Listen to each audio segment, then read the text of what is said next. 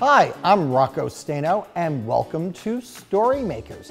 Today we have returning to Storymakers Aram Kim. Welcome, Aram. Hi, Rocco. What are you wearing? This is called Dobok, and it's a uniform for Taekwondo. And I know why you're wearing that. Because your book, Let's Go to Taekwondo. So is that what people wear when they go to Taekwondo? Exactly. So if you have ever seen children going to Taekwondo, they are all wearing this white uniform and you will notice that they will be wearing different colored belts. And that shows what level they are in. What color is your belt? I brought it to show you. It's a white belt. What does the belt represent? So the belt shows you what level you are in and belt is in all different colors. So you start with white, which symbolizes purity and the beginning. And then as you go up, you go to yellow and then orange and red. And then at the end, you reach black belt, which is a master level. What's that noise? Oh, that's Yumi practicing Taekwondo. Yumi, I'm talking to Rocco here. The book is about Yumi, right? Yes, exactly. Let's Go to Taekwondo is about Yumi and her friends. And Yumi was a main character of my previous book, No Kimchi for Me, as well. Right, eh, where she did not like kimchi, but she learned to like it. Does she like Taekwondo also? She actually loves Taekwondo because it's a lot of fun. She learns different things and she gets to spend time with her favorite friends. So she loves going to Taekwondo. But she has a problem, doesn't she? So Yumi is a white belt, like me, but Yumi wants to get a color belt, like her brothers. And the next belt after white belt is yellow belt. So she wants to get a yellow belt. So Yumi and all her friends are practicing very hard to get a yellow belt. But there is one thing Yumi is afraid of. You have to break a board in order to pass the promotion test. But Yumi is afraid of breaking the board. How does a person break a board? when you do a martial art, I know it is true for some other martial arts as well you learn to focus. And one of the way to demonstrate your focus is by breaking the board. So Aram, you've taken Taekwondo. Can you break a board?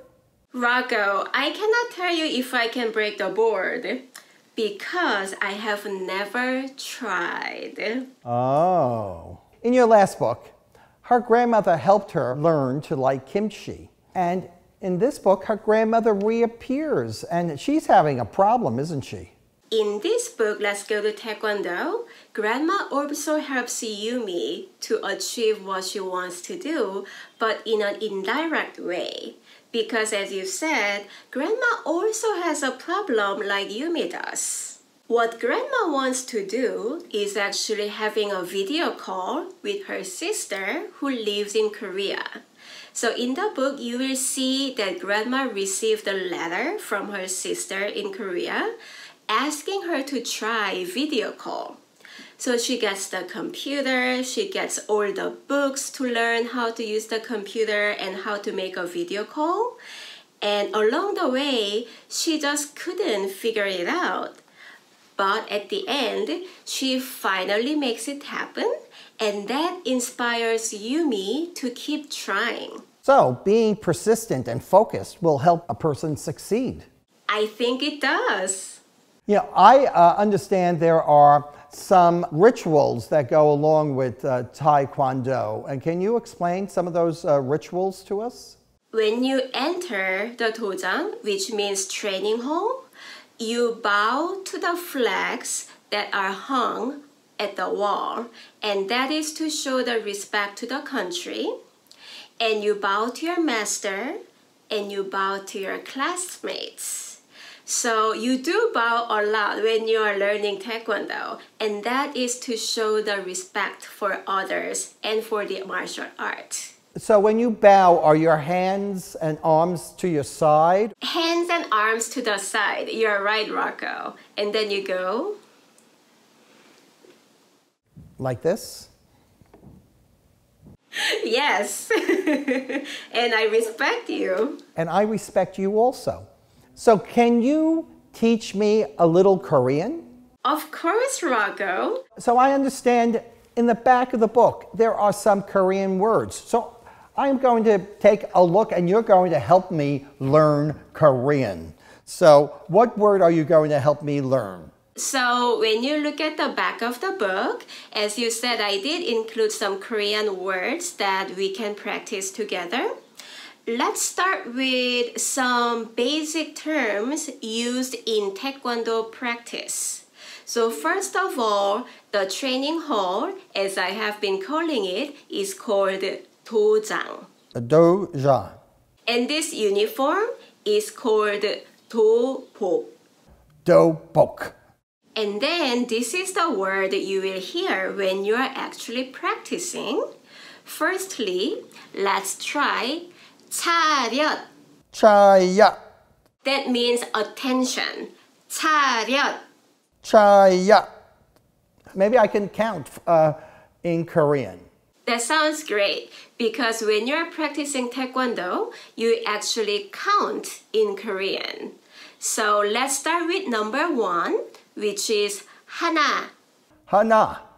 Very good. And then number two, 둘. 둘. And then number three, 셋. 셋. Number four, 넷. 넷. Number five, 다섯. 다섯. Very good. Now I have my homework to practice counting from one to five in Korean. Thank you so much for visiting us. Thank you, Rocco, for having me. I'm so happy that I got to visit you in this remote recording of KidLit TV. And I wish I also would go back to Taekwondo to get yellow belt like someone in the book Let's Go to Taekwondo. Well, we're going to be checking back with you to make sure you get that yellow belt. Remember, until next time, read a book in any format.